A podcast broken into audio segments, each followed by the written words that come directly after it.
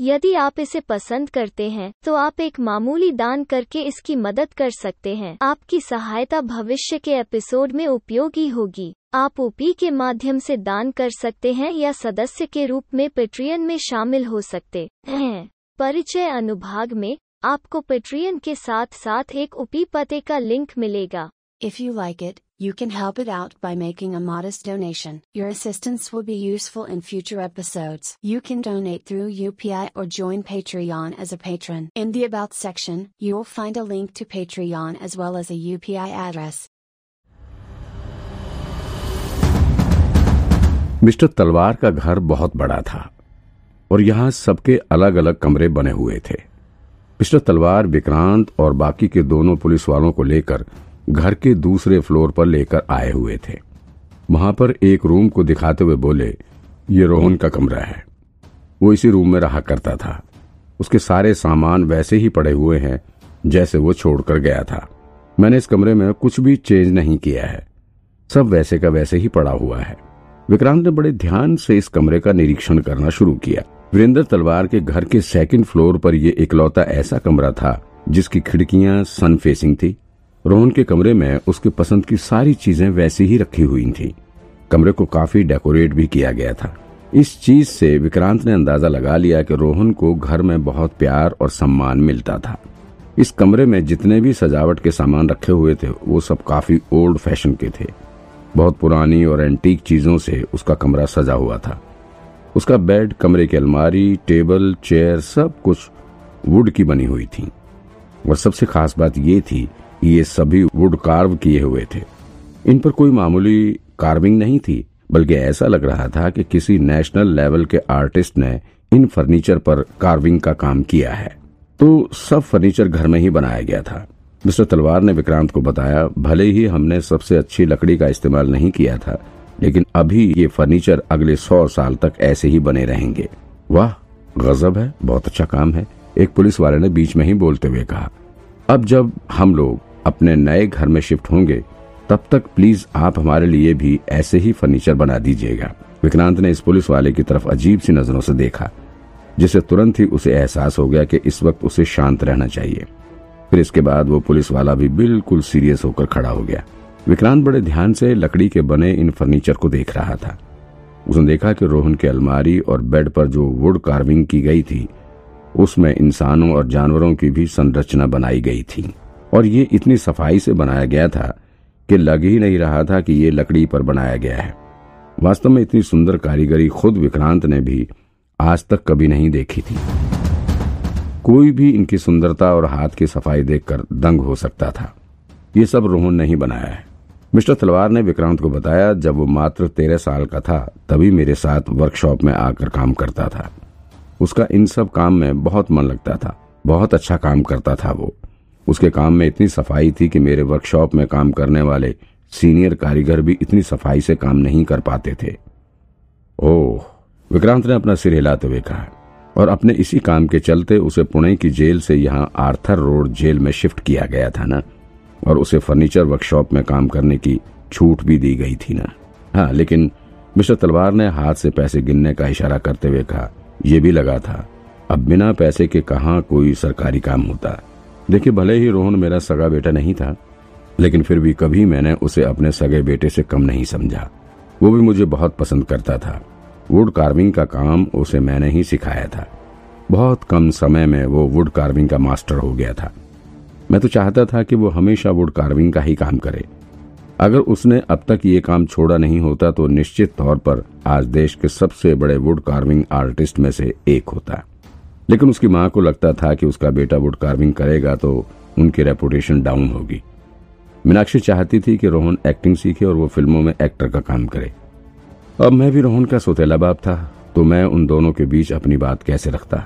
अंत में रोहन ने भी अपनी माँ की बात रखने के लिए एक्टिंग स्कूल में एडमिशन ले लिया और फिर उसने वुड कार्विंग का काम छोड़ दिया था। रोहन काफ़ी इंट्रोवर्ड टाइप का था। वो कभी एक्टर बन नहीं सकता था। फिर भी वो इसके लिए ट्राई करता रहा। लेकिन ये बात भी है कि अगर वो वुड कार्विंग करना ना जानता रहा होता तो उसे जेल में ना जाने कितनी मुसीबत झेलनी पड़ती। अच्छा तो क्या रोहन को उसकी माँ के बारे में पता है? विक्रांत ने अपने हाथ में लिए हुए वुड कार्विंग को नीचे रखते हुए पूछा, माँ के बारे में क्या? मिस्टर तलवार ने कहा, लेकिन तभी उन्हें विक्रांत के कहने का मतलब समझ में आ गया। उन्होंने उत्तर दिया मतलब मीनाक्षी की बीमारी के बारे में।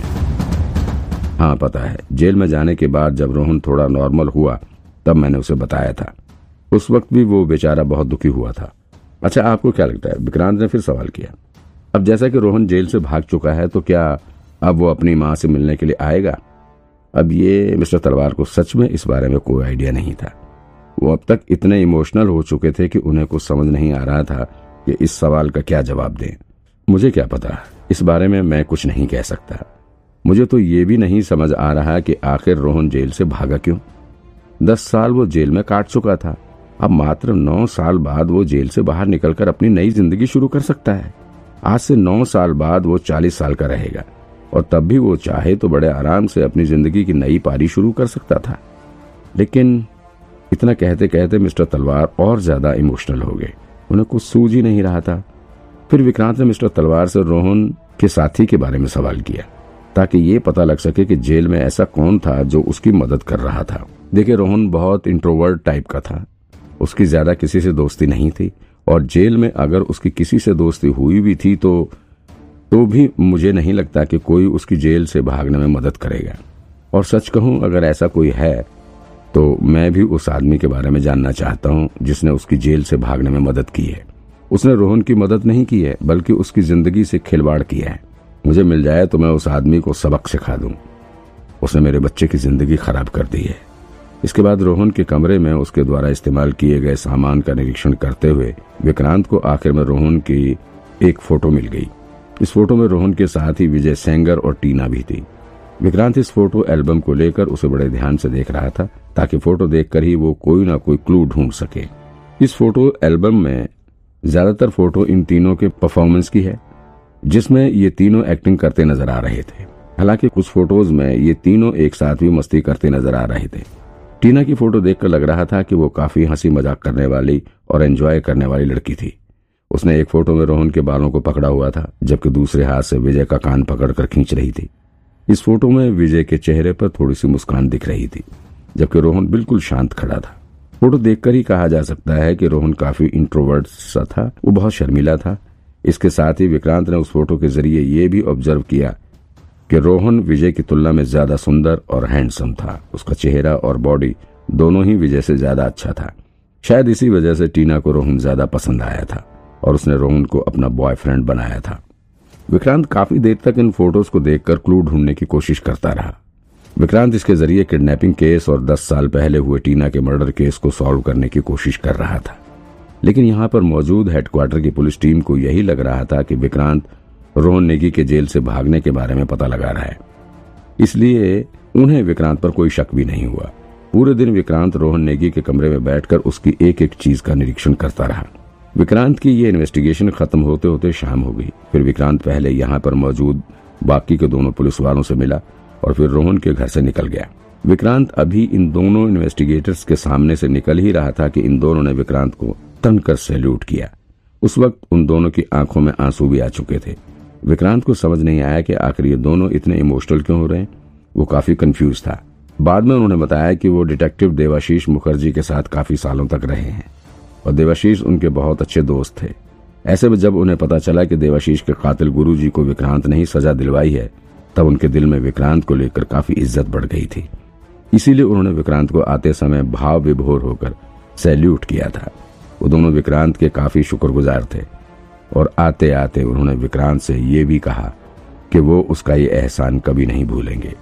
साथ ही अगर कभी विक्रांत को उनकी मदद की ज़रूरत हुई तो वो एक आवाज़ में उसके लिए जान देने के लिए भी खड़े रहेंगे।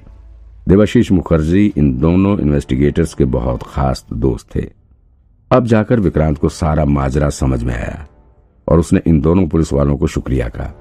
फिर वो तुरंत ही रोहन नेगी के घर से बाहर आकर अपनी गाड़ी में बैठ गया। दिन का सूरज अब ढलने लगा था। आज का पूरा दिन विक्रांत इन्वेस्टिगेशन के लिए इधर उधर भटकता ही रहा, लेकिन फिर भी उसे कुछ खास सफलता नहीं मिली थी। हालाँकि रोहन नेगी के बारे में और विकास सेंगर के बारे में जानने को थोड़ा बहुत ज़रूर मिला था।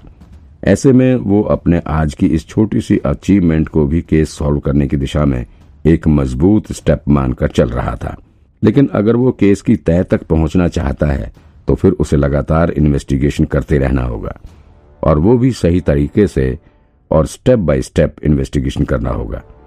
इसी सोच के साथ विक्रांत को एक और जगह पर विज़िट करने का ख्याल आया, जहाँ से उसे इस केस के बारे में बड़ा सबूत हाथ लग सकता था।